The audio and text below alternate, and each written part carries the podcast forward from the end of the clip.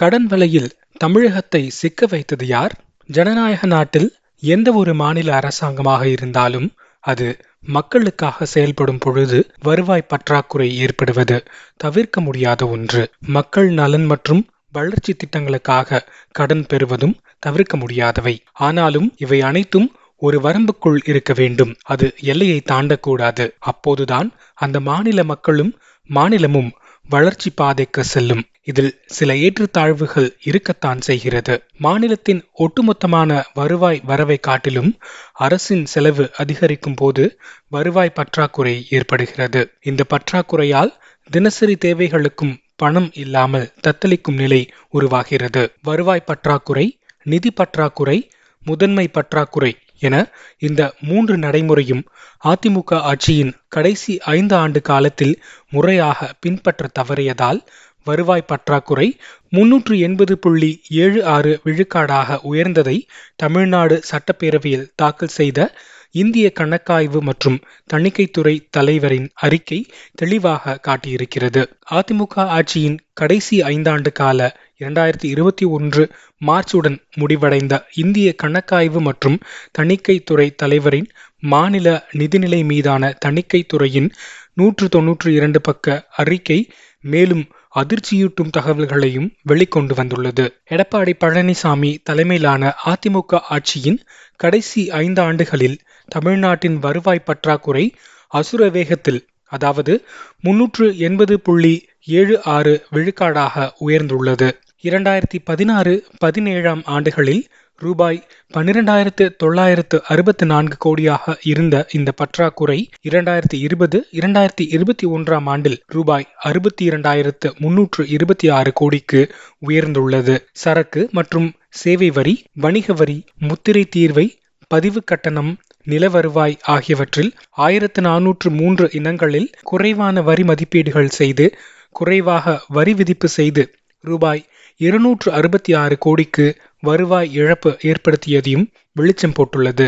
கடனும் வட்டியும் அதிகரிப்பு. தமிழ்நாட்டில் இரண்டாயிரத்தி இருபது இருபத்தி ஓராம் ஆண்டின் வருவாய் ஒரு லட்சத்தி எழுபத்தி நான்காயிரத்து எழுபத்தி ஆறு கோடியாகும். இது கடந்த இரண்டாயிரத்தி பத்தொன்பது இருபதாம் ஆண்டை விட புள்ளி இருபத்தி ஆறு விழுக்காடு குறைந்துள்ளது. இது மட்டுமின்றி அரசின் நிதி பற்றாக்குறை மூன்று விழுக்காட்டிற்குள் இருக்க வேண்டும் என்கிற தமிழ்நாடு மாநில நிதி பொறுப்புடைமை சட்டம் மற்றும் வரவு செலவு திட்ட மேலாண்மை சட்டம் இரண்டாயிரத்து மூன்றில் கூறப்பட்டுள்ளதை எடப்பாடி அரசால் கடைபிடிக்க முடியவில்லை என்பதும் தெரிய வந்துள்ளது மாநிலத்தின் பற்றாக்குறையை அதிமுக அரசு அறவே நீக்க தவறியதின் விளைவாக இரண்டாயிரத்தி பதினாறு இருபத்தி ஒன்று ஆகிய ஐந்தாண்டு கால ஆட்சியில் வருவாய் பற்றாக்குறை அதிகரித்து கொண்டே சென்றுள்ளது. குறிப்பாக இரண்டாயிரத்தி பத்தொன்பது இரண்டாயிரத்தி இருபதாம் ஆண்டை காட்டிலும் இரண்டாயிரத்தி இருபது இருபத்தி ஓராம் நிதியாண்டில் ஐம்பத்தி ஆறு புள்ளி ஒன்று ஏழு விழுக்காடு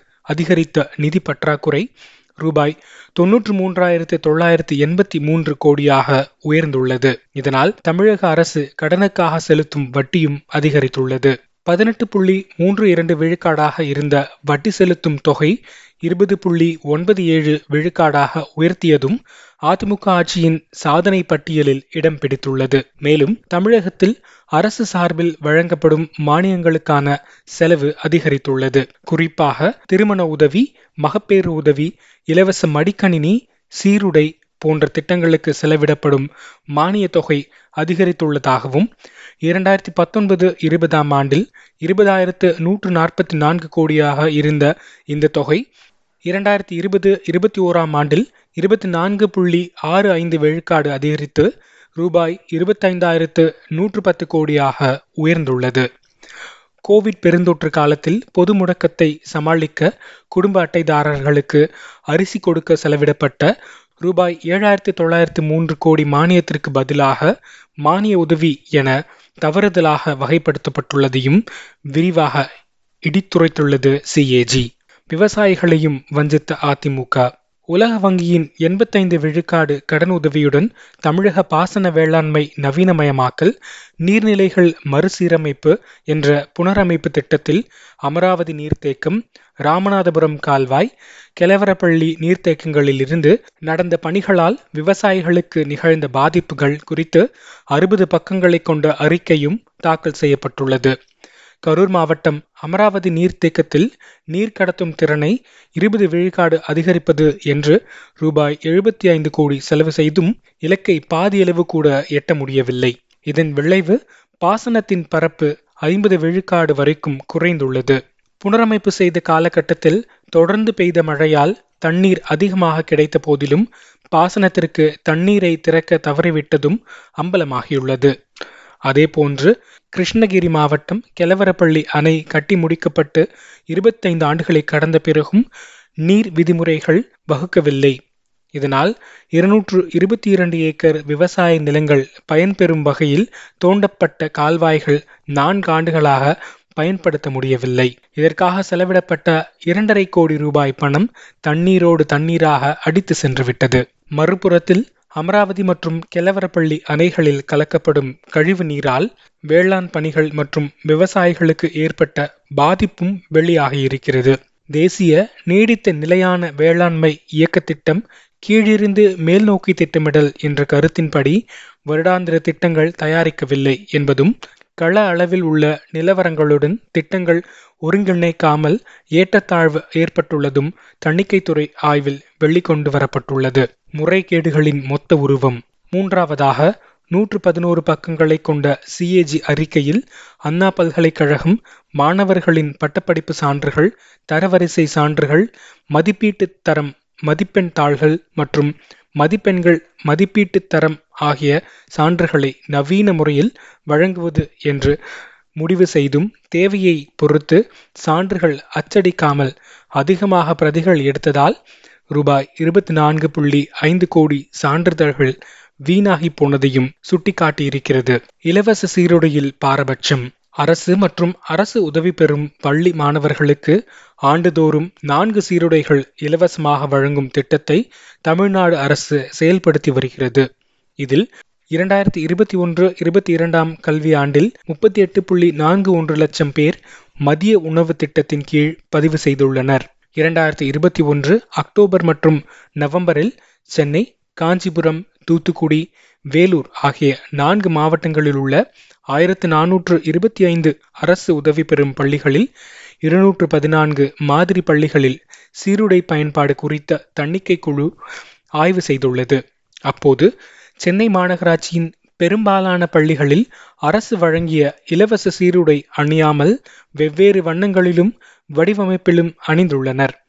ஒரு சில பள்ளிகளில் மட்டும் வாரத்தில் ஒரு நாள் அல்லது முதல் மூன்று நாட்கள் இலவச சீருடை அணிந்து வந்ததும் மீதமுள்ள நாட்களில் பள்ளி நிர்வாகம் நிர்ணயித்த சீருடைகளையே அணிந்து வருவதும் தெரிய வந்தது தமிழ்நாடு கட்டுமான தொழிலாளர் நல வாரியத்தின் நிதியை பயன்படுத்தி அந்த தொழிலாளர்கள் தங்குவதற்காக சென்னை அருகே தையூர் மற்றும் எழுச்சூரில் இடங்கள் சரியாக தேர்வு செய்யப்படவில்லை. இதனால் தொழிலாளர்கள் ஒருவரும் தங்கவில்லை. உதாரணத்திற்கு கொரோனா பெருந்தொற்றால் கோயம்பேடு காய்கறி சந்தை மூடப்பட்ட போது அங்கு பணியாற்றிய இருநூற்று நாற்பத்தி ஐந்து தொழிலாளர்கள் தையூரில் தற்காலிகமாக தங்க வைக்கப்பட்டனர். சந்தை மீண்டும் திறக்கப்பட்டதிலிருந்து ஒருவரும் அங்கு தங்கவில்லை.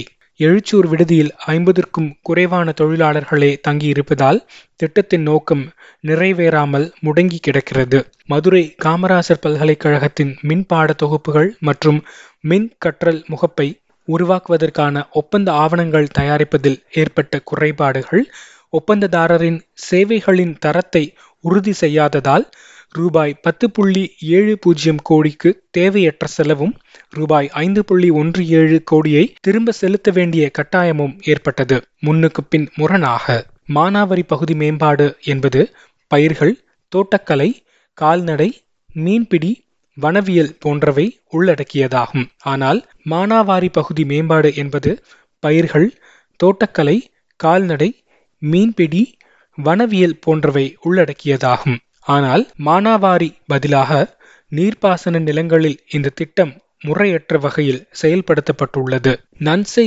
இருந்தவர்களையும் மானாவாரி விவசாயம் செய்து வருவதாகவும் அரசு கணக்கு காட்டியிருக்கிறது.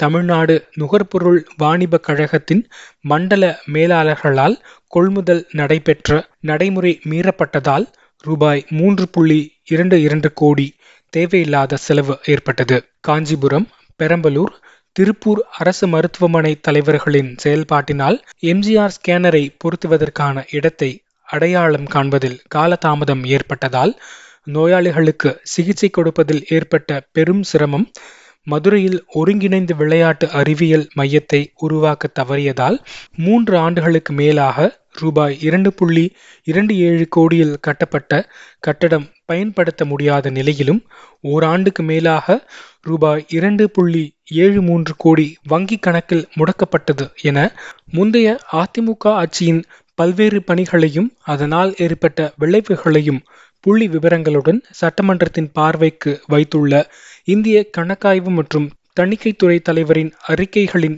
பரிந்துரைகளுக்கு சம்பந்தப்பட்ட துறை அதிகாரிகளும் அரசும் தகுந்த நடவடிக்கை எடுக்க வேண்டும்.